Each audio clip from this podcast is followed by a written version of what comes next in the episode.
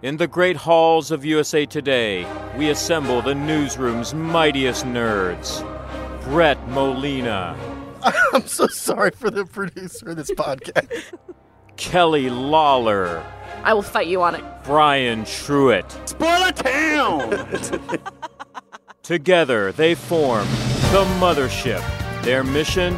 To harness their collective encyclopedic knowledge of nerdiness in all its forms, to dissect every trailer, plot twist, and game released for the geekiest of fans. The Mothership, saving the universe from bad comic book adaptations every Friday.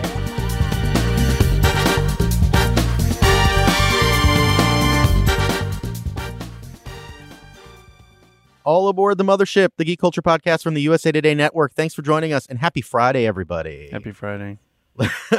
Happy Friday. Uh, Jeez.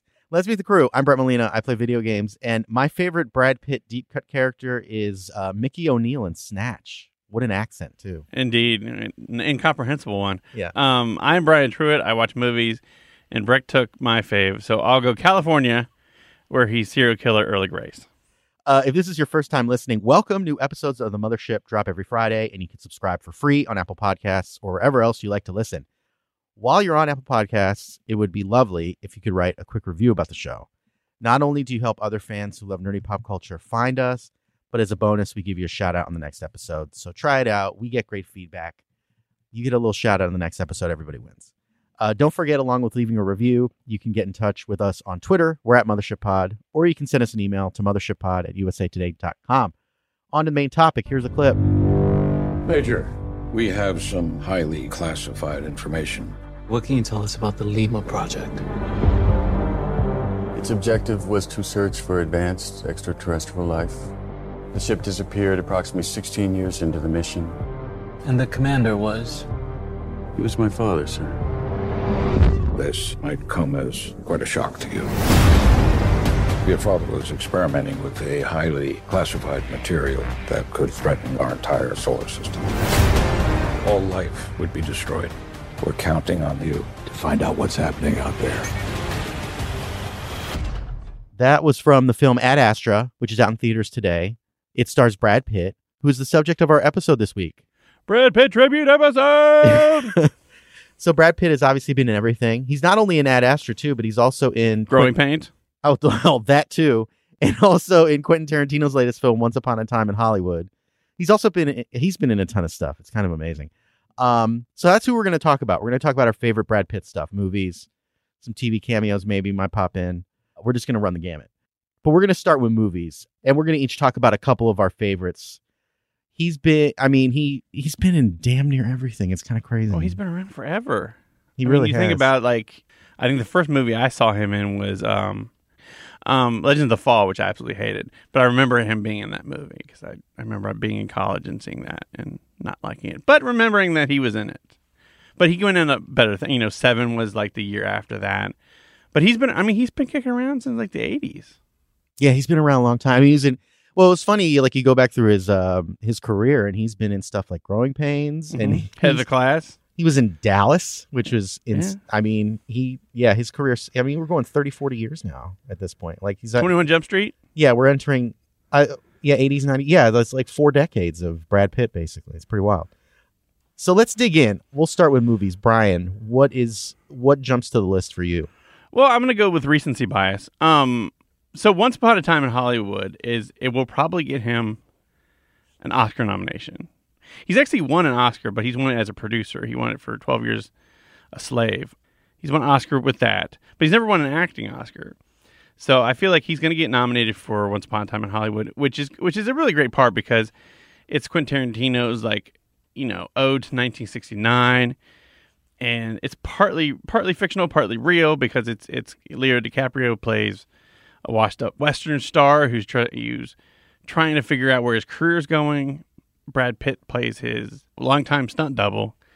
They live right next to Sharon Tate, so they get involved with the Manson family.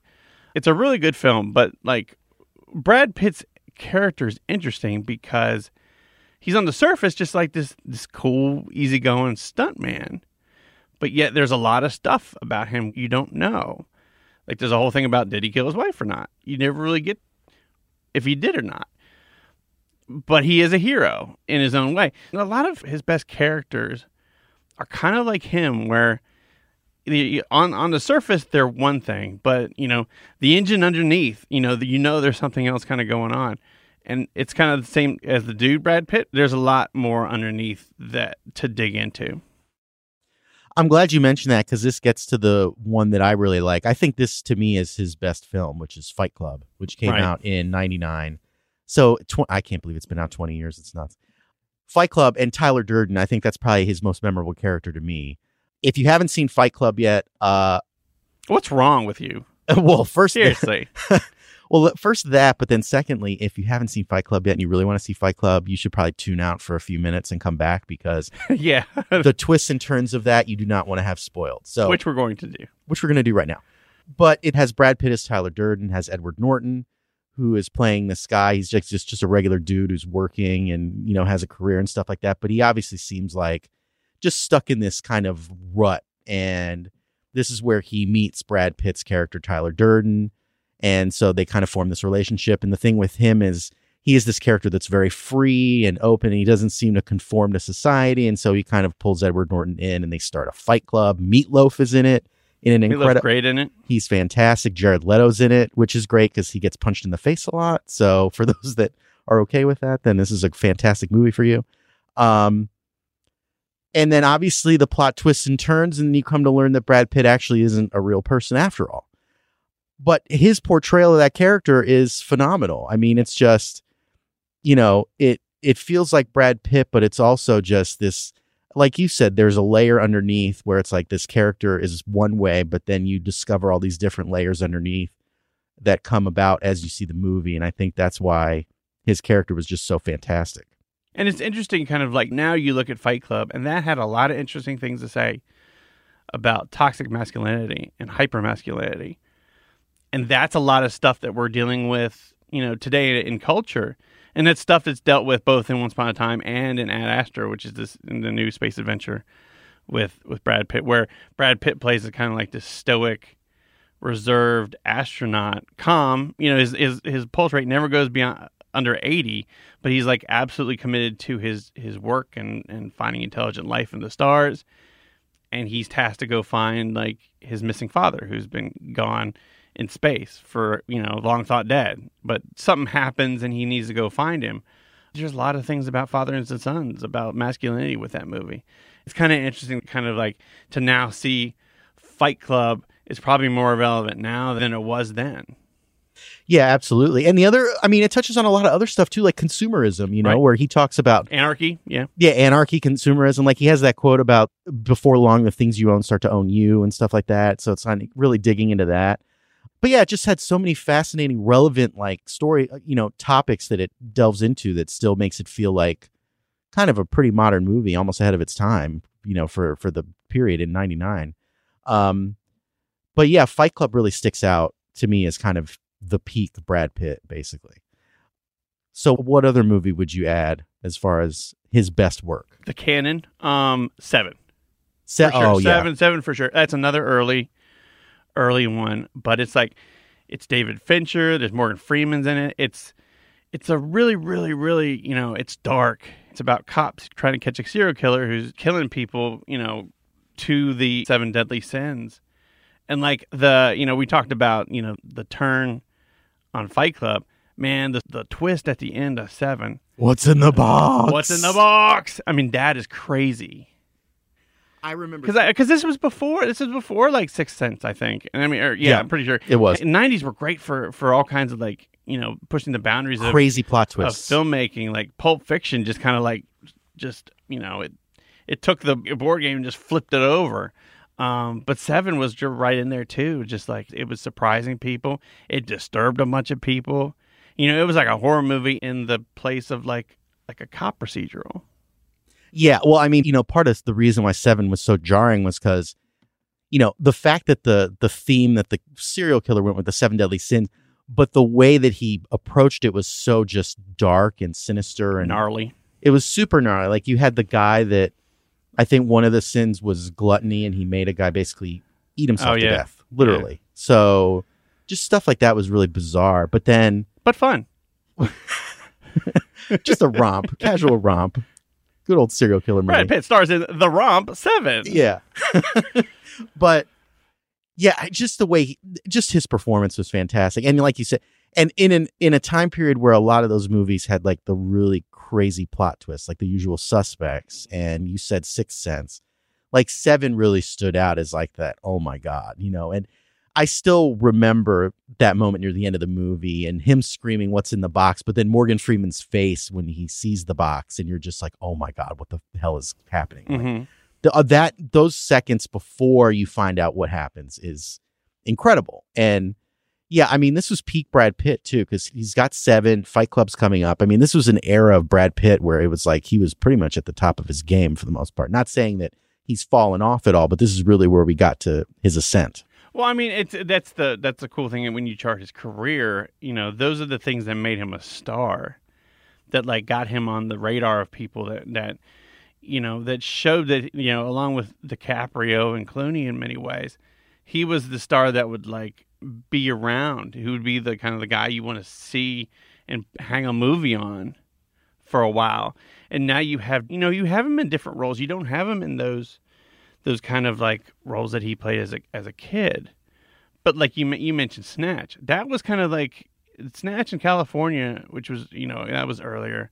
But those kind of roles, you saw that he was more of a character actor in many ways than than he was still a Brad Pitt movie star, but it was like something a character actor would take. You know, some like fourth guy down the list who you can't understand at all, and he's almost unrecognizable a little bit as Brad Pitt but it's Brad Pitt coming through that. And you look at like Inglourious Basterds, where you know again he's he's kind of the lead, but not really because it's like it's an ensemble. But yet, I mean, he he is just like popping off that screen in that movie, like you know, as kind of the, the Southern fried Nazi scalper. He takes these interesting like character roles, you know, kind of later in his career, but that really kind of let, let him shine through it's an interesting kind of amalgam of like the character actor and the movie star. It's almost kind of like its own thing. If you look at the course of the movies that he's done, it's like he had this early career where he was like heartthrob type, and he Right. did A River Runs Through It. And he did Meet Joe Black, and there there's some. oth- He's had some stinkers, guys. it hasn't been all not, great. not everybody's perfect. Um, and then also, but also too, he was uh, in tabloids a lot because he was of his dating life. You know, he was married to Jennifer Aniston, was I think with Gwyneth Paltrow at one point. So all that going on too.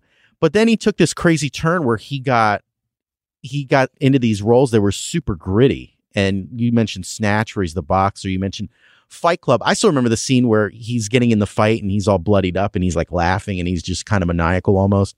And then Kalifornia, and he has all these other roles that are much darker, much grittier. And I think just brought out a side of Brad Pitt that everybody appreciated. And I think that, again, it went from, you know, he was this heartthrob and had this singular kind of fan base to once you saw him expand his his reach in terms of the roles he took, it was just like everybody really embraced him. And then you have things like Moneyball, where he's almost like it's it's that Kevin Costner like all American sports guy model that he can do too. And he I, he he got an Oscar nomination for that too. But that's it's like very in, in in contrast to a lot of the things we've talked about because it's it's it's almost a quiet role. It's a guy who's like trying to figure out how to make a you know a baseball team great in a different way than no one's ever thought of it. And but it's like, you know, he go when during games he goes and like works out. You know, he doesn't like sit there and watch it like in the stands. He goes, he, he kind of doesn't want to see it. He wants to go work out and keep himself busy doing other things. It's another interesting kind of thing in his repertoire that he's been able to do. Kind of the dad role. Yeah. The other thing that he does really well too, I mean, you know, the character actor bit, the ability to blend in with like a bigger group, like Ocean's Eleven sticks out. And that I feel like is among his better roles too.